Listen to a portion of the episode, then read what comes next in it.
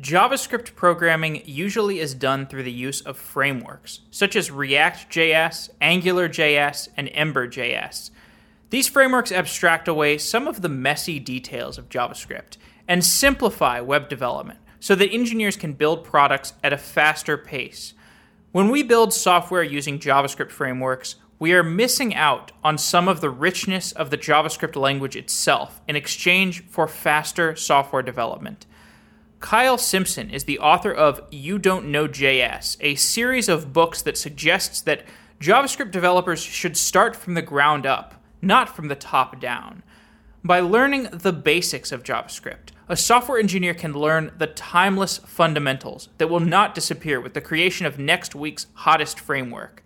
After exploring the idea of frameworks versus raw JavaScript, Kyle and I discuss asynchronous JavaScript from concurrency to the observer pattern.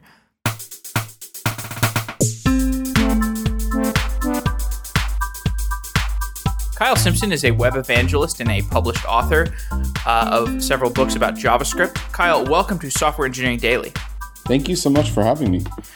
The first book in your You Don't Know JS series is called Up and Going, and it's a great introductory introductory book to both programming and to JavaScript itself. And this book is it's great and it's free, so I encourage anybody who's listening to check it out. One main point of the book is that you encourage people to dive deep into the finer points of JavaScript itself. So on this show, we've done tons of interviews about React and Vue.js and Angular and these other frameworks. Why do you encourage people to learn JavaScript itself rather than the frameworks? Yeah, it's a great question. So as you as you mentioned, there the series of books. There's six books in the series. Uh, the series of books is designed specifically to challenge the popular notion that seems to be quite prevalent in our industry. Um, challenge the popular notion that it's enough to just know enough JavaScript to get a feature implemented. I have a feeling that many listeners have probably been in that same position. I certainly have in many, many years in my career not understanding what I was doing, but it just sort of worked. And I like to call that uh, house of cards development. Sort of set something up, get it to work, and hold your breath as you back away. Maybe put a little comment there that says, "Don't touch this," because I don't really know why it's working. So please don't mess it up. Um, and so that is a is a prevalent thing. It, it comes from the nature of the language itself. JavaScript has this two edged sword um, that it is so easy to get started with the language, which is its greatest strength. It's the reason why the language won the ubiquity wars. It's the reason why it's become the, the lingua franca of the web, is because it is so easy and it's so accessible to so many people, easy to learn. But the other side of that sword, in that cuts pretty deeply, I think, is that the language is far too easy to learn only a surface level understanding, uh, to use a framework, to apply something, a library, a jQuery, not critically thinking about what's going on underneath. Now, I want to be careful to say I am not suggesting that every person have to be a framework or a library level author to be a you know valid JavaScript developer. But I do think that it's important for us to understand at a competence level the tools that we use. And for us, that that that tool is JavaScript. Even if you call yourself a React developer, React is just JavaScript. Um, it'd be a little bit like driving a car and having absolutely no uh, notion in the slightest of what was under the hood. You don't even know that there is an engine. You don't know how it works. You don't know that it runs on gas. You don't know that there's electricity that runs the radio. If you had no intuition about those things at all, you could still drive the car and you could probably be pretty successful at it. But that's the happy path when things go well. Um, mm. Many of us developers probably identify with the not so happy path when things don't go well. And in that metaphor of owning a car, if you went to the repair shop and you literally just kind of threw up your hands and said, I have no idea, it broke, I don't know, uh, you're at their mercy at that point. On the other hand, if you had some competency to say, you know, I think it's the brakes. They seem to be squeaking, and I think it's the brakes. Then you can narrow down and start to have an intuition about where the problem might be and be able to reality check against what a repair person is telling you. That's the level of competency that I encourage everyone to get to with JavaScript. Can beginners learn this route effectively, can they begin learning to program even with just raw raw JavaScript rather than than frameworks? Yeah, because I actually have a different definition for what a framework ought to be. And this part will be a little controversial. It's not new. I've, I've said this many times publicly, but I don't think the purpose of a framework is to learn the language, as most people do. I think the purpose of a framework is to assist you in rapidly prototyping. So if it's not to learn the language, but to assist with one particular part of the development lifecycle, then what we have substituted for learning is what I would refer to as basically just rote memorization. I don't really know how it works, but I know that I've done it before. I know I can copy and paste this thing in and it'll repeat itself the way it did the last time. And we sort of take that as good enough. And I don't think good enough is actually good enough for us for those of us that want to take being a JavaScript developer seriously. Well, so you make a great point that you know JavaScript itself is a great language to learn, but JavaScript frameworks are a higher level of abstraction than raw JavaScript. And if if you are going to suggest that people should focus on raw JavaScript, is that to say that you could just go further and encourage them to an even lower level that they should learn assembly language that they're not actually you know they're not going to know what's actually going on unless they know exactly the physics of what's going on in the processor how deep does that argument go yeah that's a that's a real common argument. People say well let's just all go back to assembly. That's the the slippery slope um, logical fallacy. So i certainly don't advocate that unless you know machine language you can't be a developer. Um, what the way I choose to articulate it is this: if we look at the history of computer languages, they have been classically divided into generations, and depending on who you talk to and what Wikipedia page you read, JavaScript sits somewhere either in the third or the fourth generation of programming languages. When I was first learning it, it was more called a fourth generation language, and now it seems to be more referred to as a third generation language. But whichever place you, pl- you put it, there are these distinct dis- divisions, and it's pretty classically understood that machine language being the first, uh, you know, an assembly, and then above that, in the second generation, being languages like C um, and so forth. So, um, using that as our guide, I think that whichever one of those generations you choose to make your career in, and some people, of course, cross boundaries, but if if we're talking about specifically a developer that focuses on JavaScript, whatever generation you're in, I think that you should first seek mastery of that generation and a competence at the generation below it, a competence of understanding. So I, as a developer, would not consider myself a C programming expert, but I do understand a little bit about what C is doing, and that assists, especially, for example, in the Node world a lot of the libraries that are exposed in the nodes you know system like the file system commands those are all posix inspired apis comes directly to us from the tradition of c programming so having some competence understanding in that layer allows me to understand what i'm doing better i don't have to be a c expert or an assembly expert or a machine language expert but i should know the layer that i'm at and be competent with the one below now when we talk about within those layers within those generations we talk about all of these magnificent libraries and frameworks and even platforms that are created within them.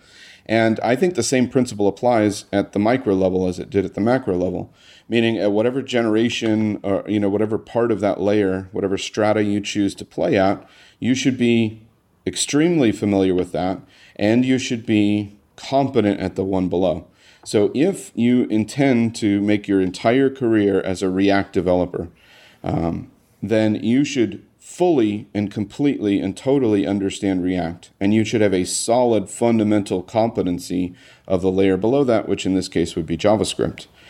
If um, you are choosing to make that decision, I, I would be remiss if I didn't say that one of the reasons why I encourage people to really learn JavaScript itself and make that be the, a focus of your foundation of learning is because those of us that have been around long enough know that there is no silver bullet where we've just we've been waiting around for decades for somebody to invent the perfect approach.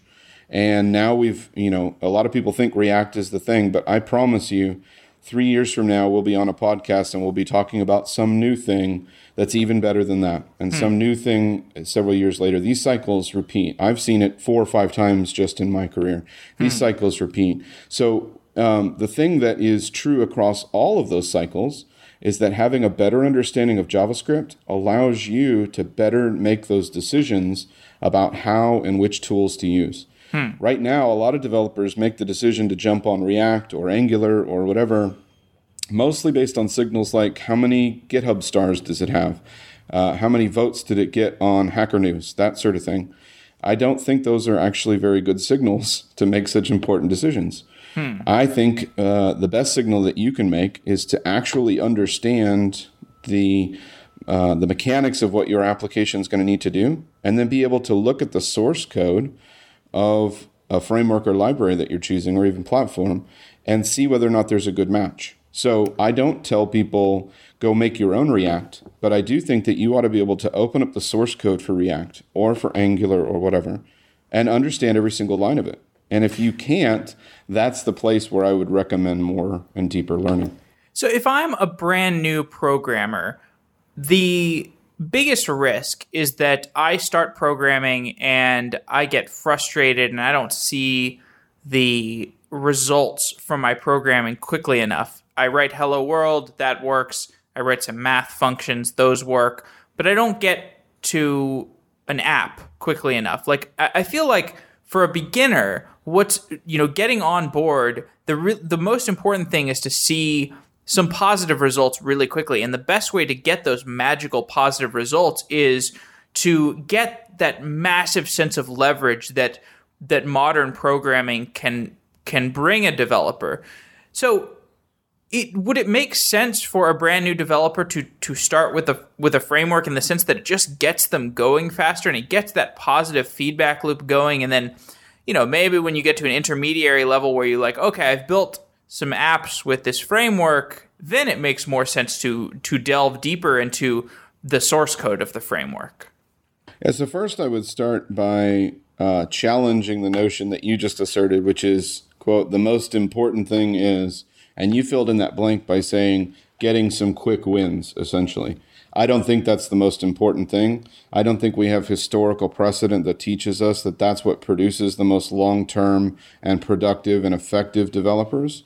Um, I think what does actually produce the most long term, effective, um, useful developers to the ecosystem is a love and a curiosity to understand everything that they do at a deeper level, at an uncommon level. I think history bears out that those are the people that have made the biggest and most sustainable impact. So I don't think that quick wins are actually the thing that we ought to focus on the most. At the same time, I do understand human nature is to say, uh, if I can't understand something quickly enough, then I can't, you know, I can't keep my patience level up. So there's a balance here. Um, and to understand that balance, or how I would articulate that balance, we actually need to address I think, a misunderstanding around the terms of libraries and frameworks and platforms. Um, a lot of people throw around the term framework and then they use that word to describe something equally like React and Angular and jQuery. And those are three very, very different things. And I don't think all three of them deserve the term framework. So, um, my my uh, answer or my way of articulating this would be to kind of artificially draw three categories library, framework, and platform. And I'll start by giving you a metaphor and then come back to uh, where I slot things in there. But uh, the metaphor is this um, if you're in a car and you need to get from point A to point B, the old school way, and I'm dating myself here, of course, but the old school way of doing that, if you need to know how to get there, is to pull out a folded paper map out of your glove box and look at the roads and figure it out. And that map then is a tool that allows you to figure out the answer and get to where you need to go. But it doesn't have any opinion or any guidance for you on the right way to do that. It just provides you the information and assists you, but it's a passive tool. Um, it was good enough for many hundreds or even thousands of years, but it's not the best that we can do. So then we started creating more advanced navigation tools. So the second level then would be GPS systems in our cars. You put in point A and point B, and the GPS system, the navigation system says, this is the best way to get there. I've taken into consideration all the traffic and weather and all that other stuff, and I'm going to tell you this is turn left here. Um, you're still not required to turn left. If you know that that road is shut down and the navigation system doesn't, you can turn right instead. You have the option of going outside of it, but it's going to be very vocal about its opinions, about how it thinks that you should get there. Um, that tool, you know, GPS systems, that's at the second layer. And then at the third layer is a self driving car. You sit down, put in point A and point B, and step away from the steering wheel, and essentially you get what you get. It's going to take you there the way it thinks you should get there, and you're not really going to have an awful lot of say so in the matter. You kind of take it all or nothing. So, if, those are our three layers metaphorically, let me relate them back uh, the folded map in the love blocks is like a library. And I put things like jQuery and even to some small extent something like Backbone. It's kind of on the edge, but I would put jQuery firmly in the category of library. It is a passive tool.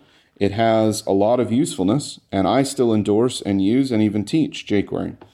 But I don't endorse and uh, encourage you to use it blindly and not have any intuition, especially if you need to uh, optimized for performance. Then at the second layer, and again, all these lines are artificial, so there is no hard and fast one or the other. But at the second layer, we start to talk about frameworks. And I would say that React is somewhere between the library and the, and the framework. It firmly straddles the line between the two. Angular is much more firmly in the camp of framework by this definition uh, Vue and the others, you know, you can probably start to get an intuition of where you can slot those things. Hmm. Uh, and then if you look at something like Ember, for example, um, I think it's fair. I, I, have several friends in the Ember space. I have a lot of admiration for it, but I think it's fair to say that Ember is verging on the line between framework and platform. Ember has moved much further along the lines, very similar to Rails. It's become more of a you kind of just there's like one right way of doing things and it's not really a good idea to go outside of those lines and everybody has adopted the one right way of doing it so you could compare something like ember to something like backbone and see very clearly that there, that there has to be some gradient here in the backbone world um, I always used to joke you could line up 10 backbone developers and get 11 different answers for quote what makes a backbone app but if you lined up 10 Ember developers, you're pretty likely to get almost the same story of what makes a good, well architected Ember app. They've made a lot of those decisions through a lot of really good intelligence and experience. And when you choose the Ember ecosystem, you, you're essentially choosing a platform that is going to guide you on the right path, and deviating from it an awful lot is probably not the most effective. Hmm. So, if those are our three categories tools, like libraries, frameworks that are more opinionated, and platforms that really are very strongly opinionated in guiding you. I think the most effective thing for people to use to get those quick wins, going back to what you asked a few minutes ago, is to learn libraries, to learn hmm. tools, and use those effectively to get over the things, not to use them blindly, but to use them uh, but I don't recommend graduating immediately to frameworks because I think that that skips far too much of the fundamental foundational learning. I want to get into talking about some of the richness of JavaScript that you have really uh, devoted a large portion of your career to delving into. You write that uh, full scale production JavaScript often barely scratches the surface of what the language can do. What what are the aspects of JavaScript that are not utilized as often or uh, as thoroughly as they could be? That's a great question. First, I'd say there are there's a category of things that are used and are not articulated or understood. Um, so, in that first category, the most uh, obvious um, uh, thing to be included would be the closure system. Understanding the full aspect of what closure means and how it plays out in all of its di- different uh, facets. Uh, most people use closure all day, every day, and have no idea that they are doing so. Uh, so that is one category of things, and I think there's an awful lot in JavaScript that people uh, don't. There are several other things that belong in this other category, which are things that are um, one, not understood, and two, not used because they're not understood. Um, and I would have two that I would put in that category. The first, again, a little bit controversial. I'm not. Uh, I'm not. It's not common that people will be proponents of the type system and the coercion system in JavaScript. I'm actually a big proponent of it. Um, I recommend uh, learning it and understanding it and using it more effective uh, to make to create more effective and more readable code. Um, so I don't buy all of the the uh, arguments that it makes bad code and it's a flaw and should be avoided. And all that I think all that's uh, that comes from a lack of understanding, not from uh, a, an abundance of understanding. But the other mechanism that I would say, which I think is completely misused and therefore underutilized as a result, is the prototype system. Um, this is an age old debate around JavaScript about does JavaScript have classes? And if it does, what does it look like? And we really didn't do ourselves any favors in that discussion by adding a keyword called class because the actual practice of it wasn't to implement what is the classical understanding of classes. And by classical, I don't mean um, every single language is exactly the same. I do understand that there are many different uh, theories on class. But most developers that come to JavaScript do end up coming to JavaScript through uh, one of a few kind of, I would say, gateway languages, C and Java being two of the biggest. And in C and Java, there's a pretty clear understanding of what class means and what inheritance means and what polymorphism means and those sorts of things. And JavaScript's implementation of that is very different. It's not just a little bit different, it is polar opposite. Um, and I've I've spent an, an, entire book in the series, the This and Object Prototypes book, making the case that they're completely opposite systems. That's not that prototypes are JavaScript sort of bastardized version of classes. In fact, the prototype system embodies an entirely different design pattern than classes, and that design pattern has a name. It's not something I made up. There's a Wikipedia page for it. It has a name, and that name is delegation. And I think we have spent the last 20 some odd years of JavaScript so enamored with the notion and the design pattern of classes that we keep layering on more and more syntax and more and more libraries and more and more frameworks and more and more new syntax to try to convince ourselves and lie to ourselves that what we're doing is classes in JavaScript. And we have completely missed out on the fact that there's all this power in the delegation pattern. Um, there's an observation that is made not unique to me, but I'll simply quote it. Uh, an observation that is made if you compare delegation uh, versus inheritance. Some people say those are just two sides of the same coin. I think they're entirely different. It's like a coin and an apple. But uh, the comparison that's been made or that's been observed about this is that um, delegation is a more powerful design pattern and construct than inheritance. And the, the basis for that assertion is that you can implement an inheritance system in a delegation capable language, but you cannot do the reverse. You cannot implement delegation in an inheritance based language. JavaScript is a delegation based language. It's a prototype delegation based language. It's one of only two languages that I'm aware of that actually allows you to create objects without classes, the other one being Lua.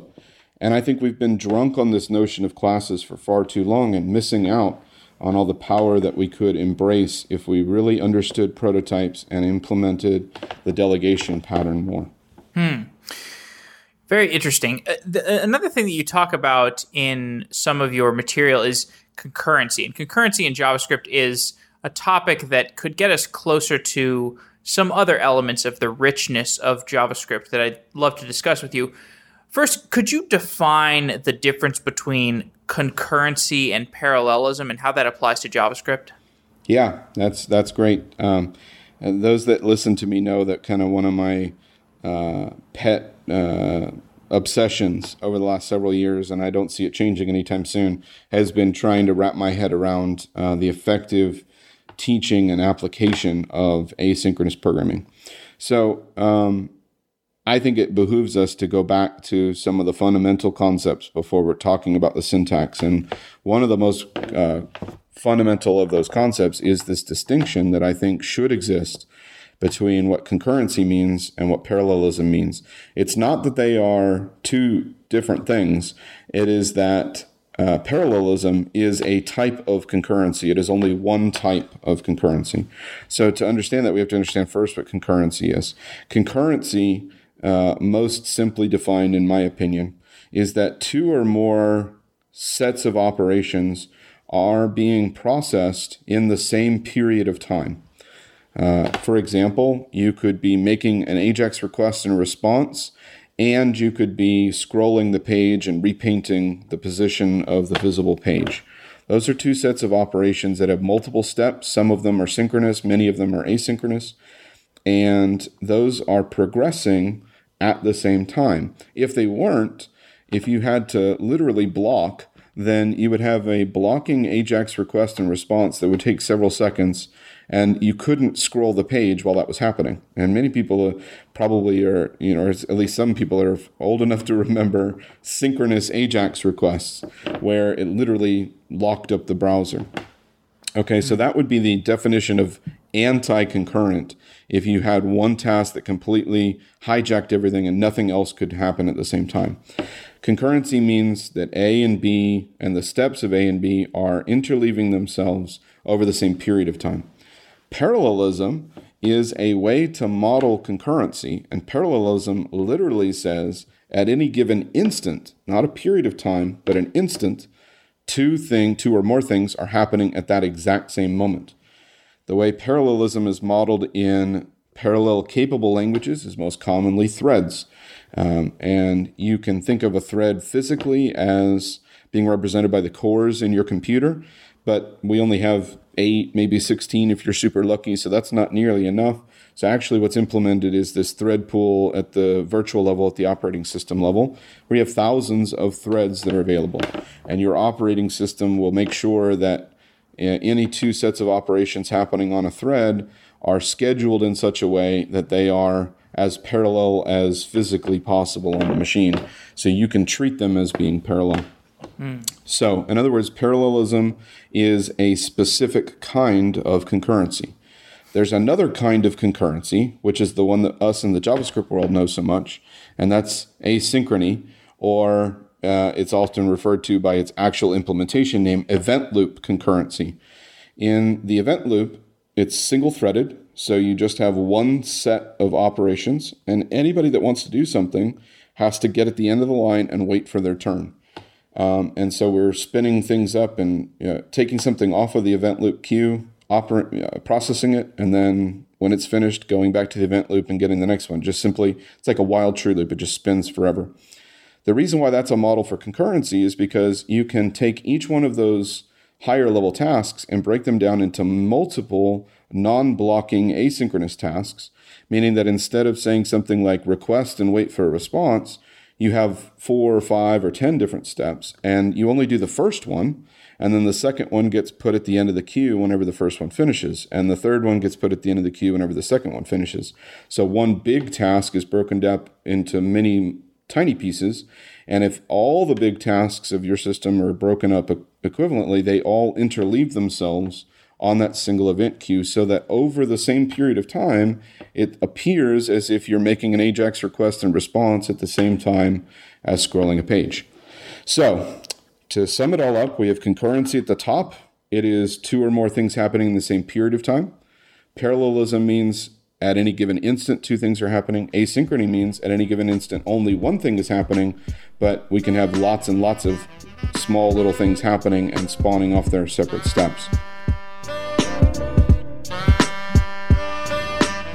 And when we're talking about asynchrony, when we're talking about asynchronous JavaScript programming, we're often using promises. And a promise is a representation of a future value. So this means that if we use promises, we have to be able to reason about the behavior of our code around a future value. How do we take advantage of these time independent values called promises? Great question. To answer that, I have to um, have to go back to this concept of concurrency and say, uh, concurrency is actually perhaps the easiest thing in all of programming to do, and that will sound strange to most listeners. Um, but what I mean by that is, it's incredibly easy to fire off two different things that can happen at the same time. What's difficult, what's really challenging, is coordinating the responses to those things if those things are not independent.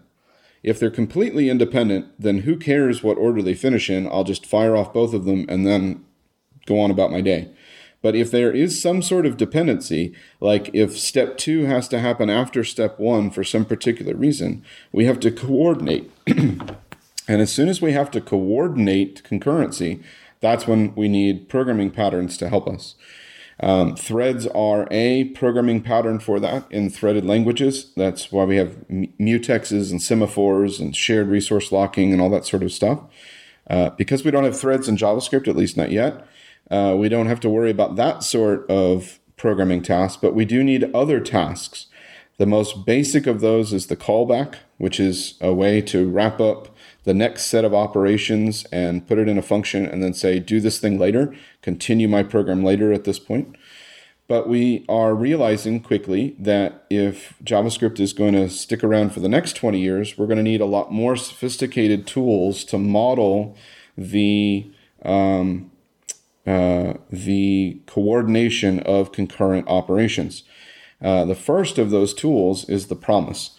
And the promise is a way to put a container around a value, that value being n- not necessarily ready yet.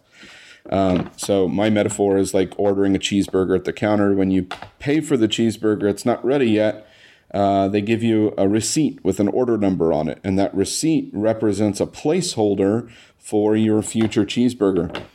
Um, you can start to reason about and think about and even dream about and salivate about your cheeseburger, but you don't have it yet. so it's a placeholder. And eventually, you will trade that receipt with that order number on it for your actual cheeseburger. But you don't want to reason differently about the cheeseburger based upon whether it's here or not.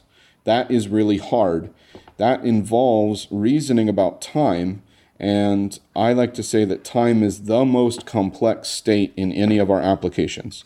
So if we can take programming patterns that take the time component of state out of the equation, that factor it out, hide it, abstract it, whatever, then we make our code easier to reason about.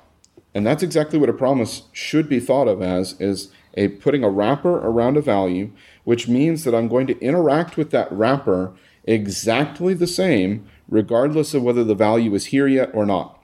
I'm going to I'm going to interact with it exactly the same, which mm. means I don't have to worry about that time component now that I have this value wrapped around it. This is inspired from other languages, like for example E, which has a thing called futures. They're not even wrappers. They literally are the actual primitive value itself has a has a state that it can be represented where it's not here yet. But it doesn't matter. You can still add two futures together and you get back another future that represents the addition once those are there. Um, so promises were just the way that we modeled this in JavaScript. But removing time is the first step in being able to reason about much more complex, much more concurrent systems that have these these time in, uh, dependencies between them. And getting to that area where we can reason about our asynchronous code, we have generators also. And generators and promises can be used together to give us synchronous looking code. And it's still asynchronous in reality. Explain what that means. How does that work, and why are generators so useful in concert with promises? Yeah, so I'll, I'll, I'll fully uh, fully state here that there's two ways of looking at this synchronous looking async uh, world.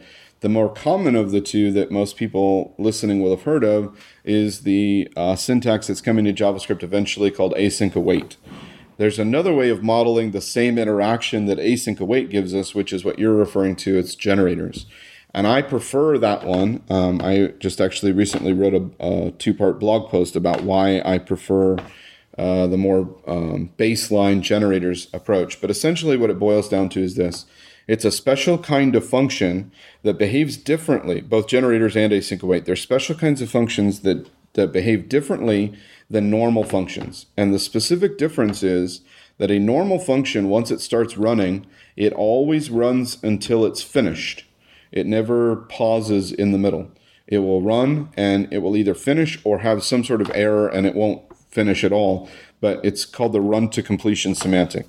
Generators and async await functions do not have a run to completion semantic required. Um, they are allowed to pause themselves in the middle. And the way they pause is through a special keyword. In the generators world, that keyword is the yield keyword. In the async await async functions world, that keyword is await. Either way, when you put that keyword on some portion of a statement, you are telling that function, pause yourself for a moment while some other stuff in the background goes about. And by pause, we mean literally just the local execution of that function, not the bigger program. So we're not blocking the whole thing, but just that line of code is going to pause and everything after it in that function is going to wait to, to proceed until we resume. In the generators world, we specifically resume by uh, calling a .next method on an iterator to start back up the generator. Hmm. In the async await world, that whole resume thing is built into the engine, so you don't need you don't need to implement that logic to do that. But in both cases, what you do is say, I have a promise that represents a future value, but I need to do something synchronously with that value and so I need to have this little piece of my code wait for that value to come back to actually be physically present before I can go on because I have the plus operator and it only works with numbers. And so I got to wait for the number. So either with the yield keyword or with the await keyword, we're giving it a promise and saying, hey, function, I want you to pause until that promise finishes. Once it does, give me that value back and then I'll proceed. So inside of our generator or inside of our await, async await function, we can write things like x equals yield and then some function call. And even though that function call is asynchronous, that statement will pause and wait until it finishes and then do the assignment. So it gives us back synchronous looking code, even though under the covers it's asynchronous. Mm. And the reason why this is so important is because it does exactly what I just said with promises. It takes the time component and factors it out of what we have to think about, giving so, us code that works more naturally like our sequential brains. In your experience teaching people, what are the conceptual problems that people have with internalizing promises and generators and how this programming model works? The biggest problem that people have is they're so stuck on callbacks and they're so stuck on not really understanding uh, why callbacks are a problem. So, the first thing I do when I teach asynchronous programming is I point out that this notion of callback hell that many people have heard of, um, virtually everyone that just heard me use that phrase, what conjured in their mind was deeply nested, indented code um, nested functions inside of functions inside of functions. It turns out that callback hell um, has almost nothing to do with nesting and indentation, the way a lot of people think. In fact, there's like callbackhell.com that makes the case that it's all about nesting and indentation. I know the guy that made that website. I think he's brilliant and awesome, but I just completely disagree with him that it has anything to do with that. Instead, callback hell is two fundamental problems, and we've already kind of touched on the solutions to both of those.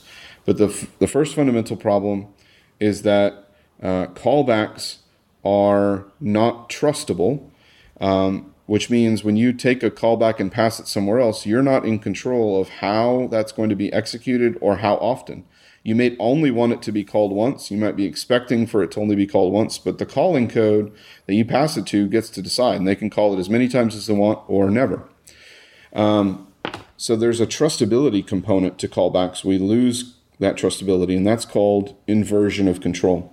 Hmm. The second problem with callbacks is that they are not linearly um, flowing through our code. The steps don't linearly flow through the code, except that's how our brains work. Our brains are linear and sequential in nature in terms of how we plan. So callbacks fundamentally don't work the way our brains do and aren't trustable. And if you can't trust the code, then you can never reason about it being correct. Uh, there is no one solution to both of those problems, but there are two independent solutions that compose well. Promises are a trust system, so they solve the trustability problem of callbacks. and the generator uh, or the async await pattern, whichever of those flavors you like, solves the linear sequential reasoning problem. Mm-hmm. And if you put those two together, you now have a much more effective uh, baseline for thinking about asynchronous programming. Now, I should say baseline because it's really important. What I'm claiming is that understanding promises and understanding how to either work with them in generators or in async await functions, I call that level the new baseline competency for asynchronous programming. Uh, callbacks were the original one. We've now advanced to where we have to all get to that point that we can fully understand what that means and why that's useful. But that's not the end. That's just the new baseline. There's a whole bunch of other stuff that our programs do that needs lots more uh, higher level, more capable patterns. For and, example, and one, one, yeah, one pattern that we build on this is the observable. So maybe exactly. you could explain what an observable is. I was just about to get to observable, so good segue. So a promise represents a single value. And that works whenever you're making a single action and you're expecting a single sort of result back all at the same time. But there are many things in our programs that we do that are, for example, a single request, but we're going to get back lots of results and not all of them at the same time. Uh, that is more closely, you know, you might associate that in your mind as a stream of values. For example, you load up a web page and you're listening to stock ticker updates. You're not going to just get one update. You're going to get a new update every second or every minute or whatever. So um, we can model concurrency, model asynchrony. Um, when there's going to be multiple values spread out over time, we can model that with a higher level of uh, abstraction. And the most common term that we use for that today is observable. It's basically like a stream. So if you understand stream semantics, then you're probably better than 50% of the way to understanding what an observable is. Um, but I guess the best metaphor for an observable is a spreadsheet.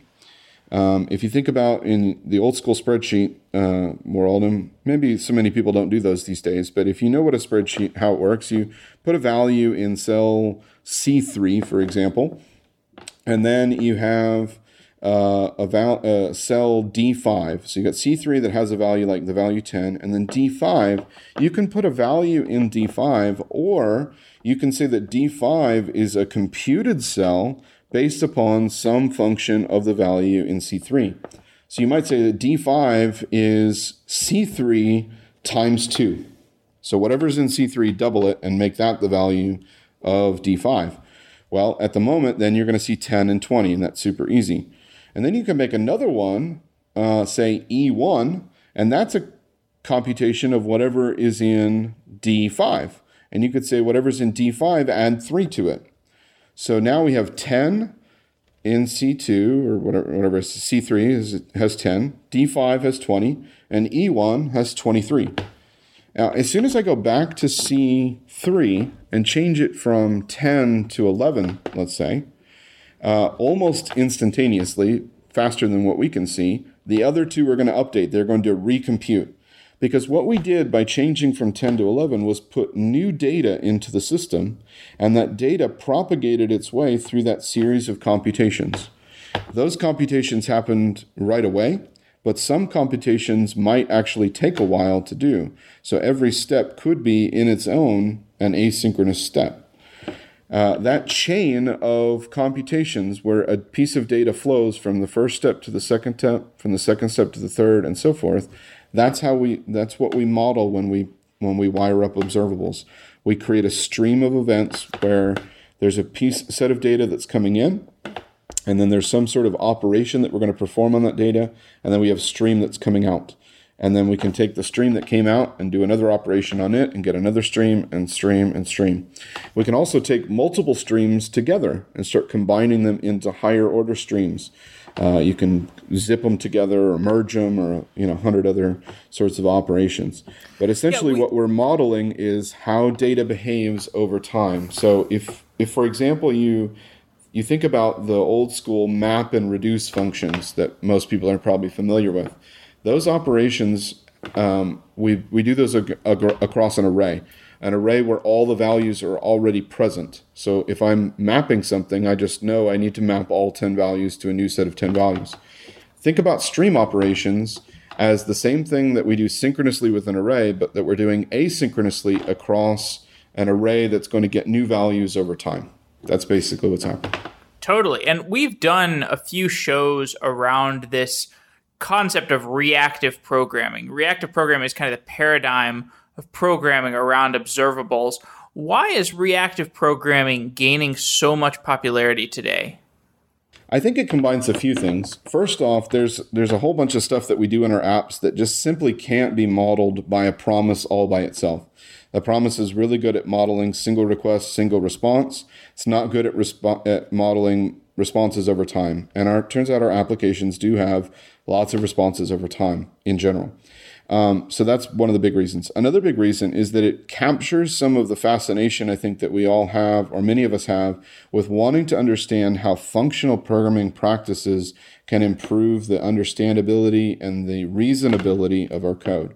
And reactive programming takes some of those uh, some of those core concepts from functional programming and applies it to this world of dealing with asynchrony where we have a value in and we don't mutate the value we create a new value out so we don't mutate a stream we create a new output stream those sorts of things i think combining those things gives us the power to model much more complex parts of our application more expressively. It's not that we're doing new stuff that we never did before, it's that we're doing the old stuff in better ways than we ever did before. Hmm. So uh, I want to begin to close off the conversation. Um, you are from Austin, which is where I grew up as well, and I think of Austin as this very interesting tech scene that um, has so much potential, but it's it's strange that there haven't been more big and successful tech companies out of Austin. And as somebody who is also from Austin in the tech industry, I'm just curious what your perspective on that is. Like, what is the state of the tech scene in Austin? Uh, that's a that's a bigger question. That's above my pay grade in some respects to answer. uh, I do have some ties to the entrepreneurial scene um, here in Austin, and I would say um, maybe the best way to to summarize a really complex history of the city is to say that it's sort of um, it's sort of a sleeper in the res- in that respect in terms of entrepreneurialism. I think Austin is where an awful lot of ideas start and it may not necessarily be the place where those ideas come to full fruition. So we see a lot of people that come up with like great ideas, and then uh, after building them for a certain amount of time, they move on to the more traditional centers, like for example the Silicon Valleys, um, where a lot of the money is more centered. That doesn't mean Austin's not a destination. There are many, many great success stories of Austin being the destination uh, of companies that started elsewhere and decided Austin was the right place to move and and build and grow. So there are plenty of um, of those kinds of big success stories of companies that that have been very successful coming out of Austin. Um, I think Austin does have some challenges um, that have constrained entrepreneurialism. Um, Cultural. Those, yeah, there's some cultural and political challenges. I think one of the biggest things that is a problem here um, I've lived in Austin now about 15 years. And in the time when I first moved to Austin, the entire greater metroplex of Austin was about, I'd say maybe around 600, maybe 700,000 people at the most for the whole metroplex. At this point, the metroplex is over 2 million. So in that 15 years, we've well over doubled, approaching tripled in size. And I would say um, that amount of growth over that rapid of a period of time we have not kept up with that um, politically and culturally. Uh, there's been a lot of a lot of that like hold on to what makes Austin, you know, keep Austin weird, hold on to the small town mentality. So we have we we have some challenges. I mean, people have probably familiar in the news recently with the the the latest fight in the Uber Lyft battles. Um, it doesn't look good for us that we are uh, not able to cope um, with the modern the modernities of transportation and, and do that on a, on a reasonable basis. So there's some things like that that that challenge the city. But I still believe this is the best city to be a tech person. That's why I live here. I've had hmm. plenty of opportunities to move elsewhere, and I still think this is the best city to uh, to to start and build stuff. Well, why is that? You're playing the long game, or you just like the the cost to uh, atmosphere ratio, or w- what is it exactly? What what makes it the best tech city? Well, there's, I mean, we have plenty of great things. I I get as a as a teacher that travels all over the world, I actually get a chance to see an awful lot of the world, and not just a lot of the U.S., but I mean a lot of the whole world. I've been to Australia and India and everywhere in between, so I've seen a lot of the world, and I always like getting on that last plane leg to come back home to Austin. There's a lot of great things, you know, simple things, but great things about Austin. We have some of the best food culture around in terms of barbecue and our our breakfast tacos and other things like that. We're world renowned for those things. Um, one of the things that I think makes Austin great is that um, there is not a lot of pretension here. Um, I can sit down. I, I go to a group um, uh, every Friday morning that I'm in town. I go to this uh, this little, totally informal group of um, folks that gather at a coffee shop. And I'm sure there's lots of cities that have things like this too, but we call our group the regulars. And all that means is that every Friday morning we show up at the same coffee shop. Other than that, there's nothing that ties us together. So there are artists and musicians and tech people and business people and who knows there's people like I don't even know how that guy makes a living. It's kind of sketchy. I mean, there's just all kinds of different people that show up, and and it's there's no advertisement. It's all word of mouth, and hey, you should come and hang out with us. But I, I show up at this group on a Friday morning, and I'm sitting there, you know, having a having a muffin and chatting with people, and I could be chatting with the CEO of a huge company and have absolutely no knowledge of it because there's no pretension of uh, social strata like, well, you know, I'm not going to mix with the commoners. People here just love to sit down, share ideas, talk, collaborate, figure stuff out. You don't feel like every person that you're talking to has an agenda like, oh, you know, are you going to be my next investor or, you know, how can you mm. benefit me? It's just, we kind of like um, being a community and sharing that stuff. I, I would say that's probably the best answer I could give for why I've made my vote for Austin. Right. No, I certainly get that sense too whenever I go home. And um, yeah, I don't know. Um, interesting. Well, Kyle, thanks for coming on the show. This has been a great conversation touching on JavaScript, introductory to advanced concepts to Austin, Texas. And uh, appreciate you coming on the show. Absolutely. Thanks. It's been an honor being here. And I, uh, I hope more of your listeners will come check out the city. And I hope more of your listeners will check out JavaScript. okay, great. Well, I'll talk to you soon. Take care.